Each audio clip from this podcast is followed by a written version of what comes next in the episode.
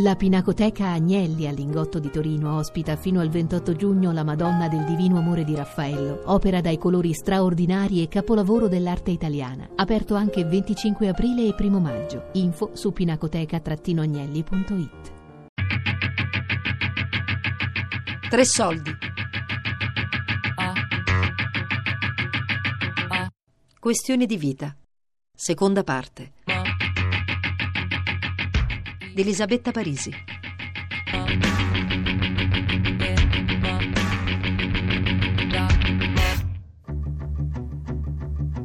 A un certo punto uno ha anche una dignità personale. Allora la dignità, a mio parere, ha vari gradi, varie sfumature. C'è chi accetta l'assistenza totale, c'è chi non l'accetta. Una come me, che è stata abituata sempre a fare tutto da sola, non accetta un'assistenza totale, anche perché uno diciamo che ha amato la vita, la vita nel senso di sole, poter uscire, andare al mare, ti, ti viene negato tutto questo, non, ti, non puoi godere, la, cioè la vita non ti appartiene più, tutto ciò che è fuori di te non ti appartiene più.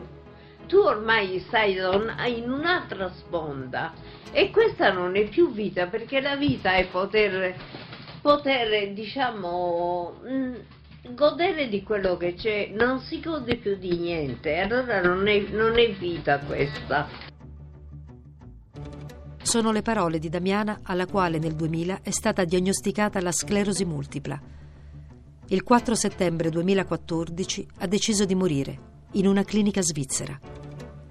Emanuele, figlio di Damiana.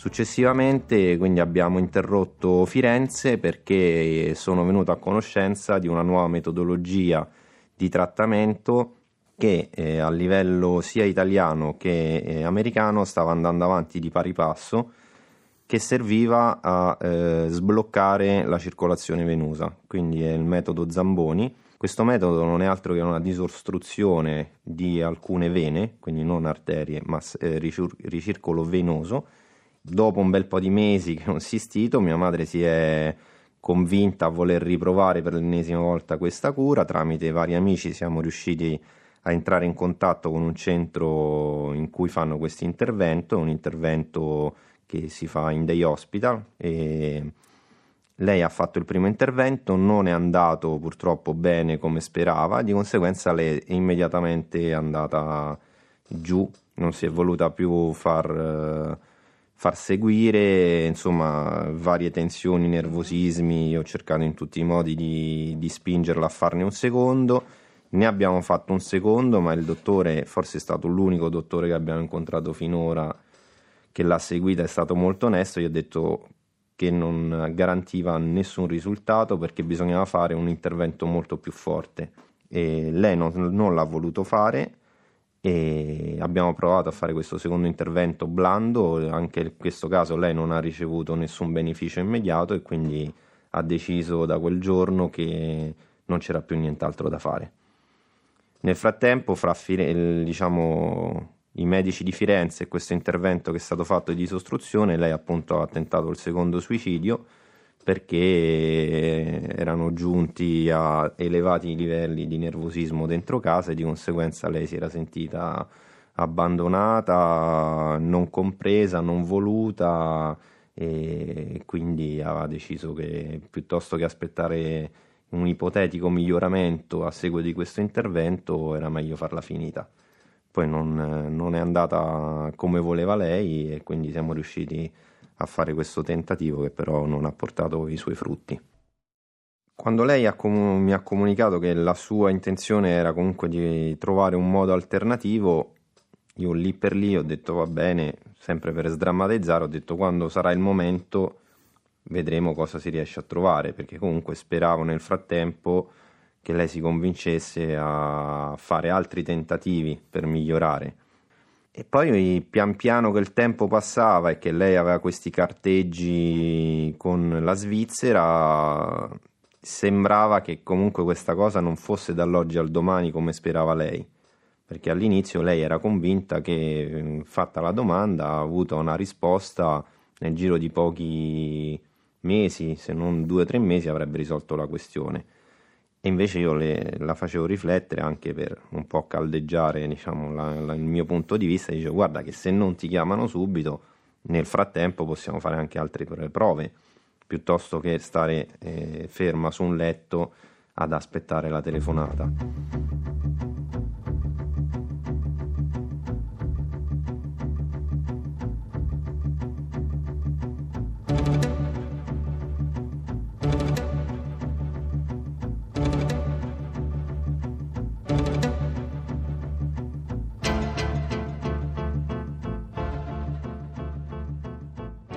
E per periodi molto piccoli ogni tanto lei ha voluto provare in, in maniera omeopatica, antidepressivi, eh, sono riuscito a fargli fare dei massaggi, dell'agopuntura, farla seguire dalla psicologa, però appena lei superava un minimo il livello dello star meglio e quindi percepiva che stava un pochino meglio, interrompeva qualsiasi trattamento, perché comunque lei aveva deciso che non voleva più migliorare secondo me, questo è un mio personale convincimento, però anche a detta dei vari dottori con cui ormai quando andavamo in visita io entravo nel, nell'ambulatorio e parlavo, quindi avevamo uno scambio anche diretto a tre, io, mia madre e il dottore per capire bene, anche perché ultimamente lei tendeva a raccontare cose che non sempre erano vere il suo obiettivo era che dichiarassero che lei non poteva essere curata in maniera convenzionale e che non c'erano altre soluzioni se non quella di, di farla finita tramite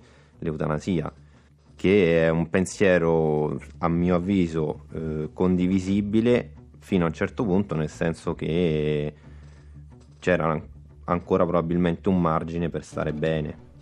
È quasi impossibile tracciare una linea di demarcazione tra accanimento terapeutico, terapia del dolore e eutanasia.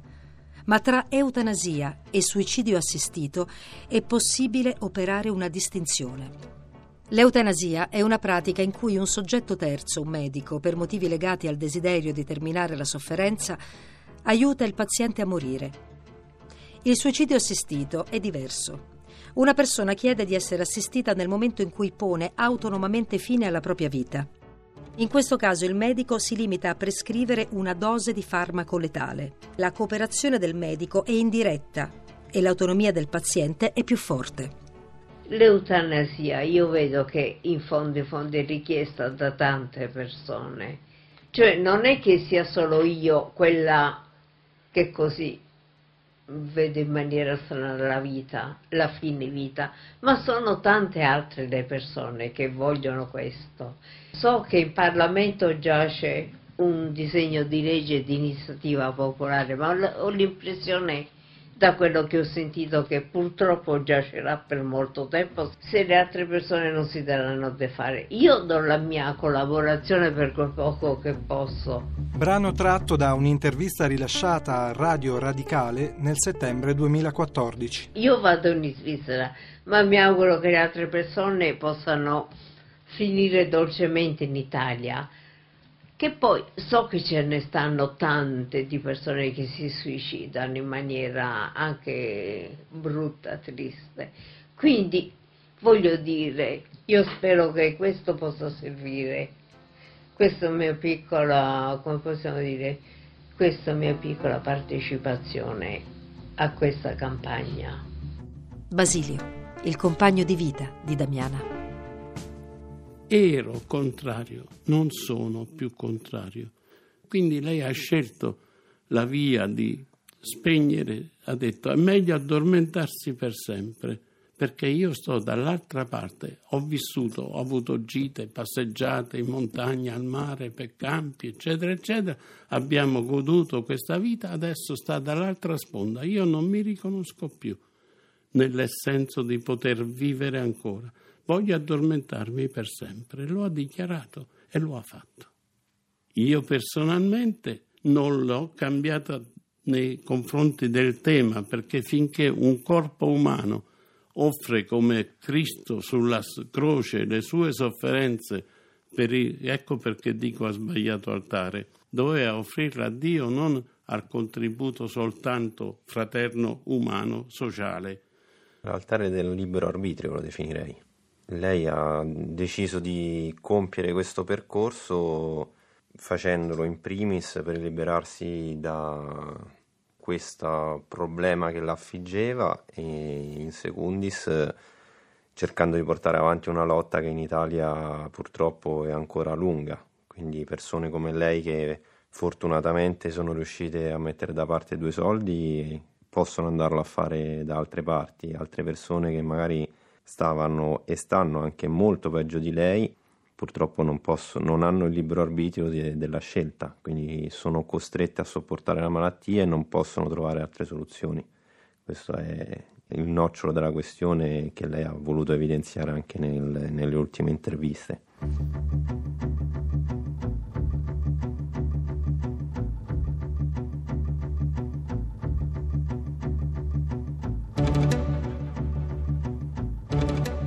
Io volevo sottolineare il fatto che dal primo tentativo di suicidio in cui io sono entrato un po' più in, addentro alla problematica della malattia, fino all'ultimo giorno, la cosa che è lampante in Italia, e la voglio sottolineare, è che se hai dei problemi fisici pesanti a livello ospedaliero, a livello di sanità mentale, a livello di assistenti sociali, a livello di supporto del sociale, almeno diciamo Roma e dintorni, non generalizziamo tutta l'Italia, sei solo.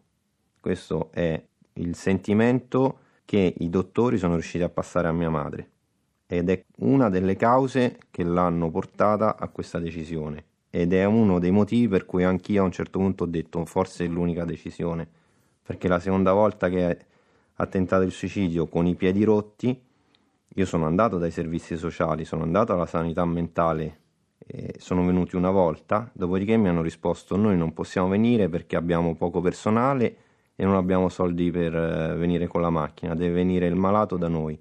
Se il malato ha le gambe rotte, come fa a venire da voi? Se una persona è la seconda volta che tenta il suicidio, come fa a aver voglia di uscirne fuori se nessuno da fuori l'aiuta? Quando siamo andati eh, dai dottori, dopo che erano dieci anni che faceva interferoni vari e varie iniezioni chimiche, ci hanno detto, eh sì, ma si sa che queste medicine inducono la depressione, ma se non ce lo dite, chi lo sa?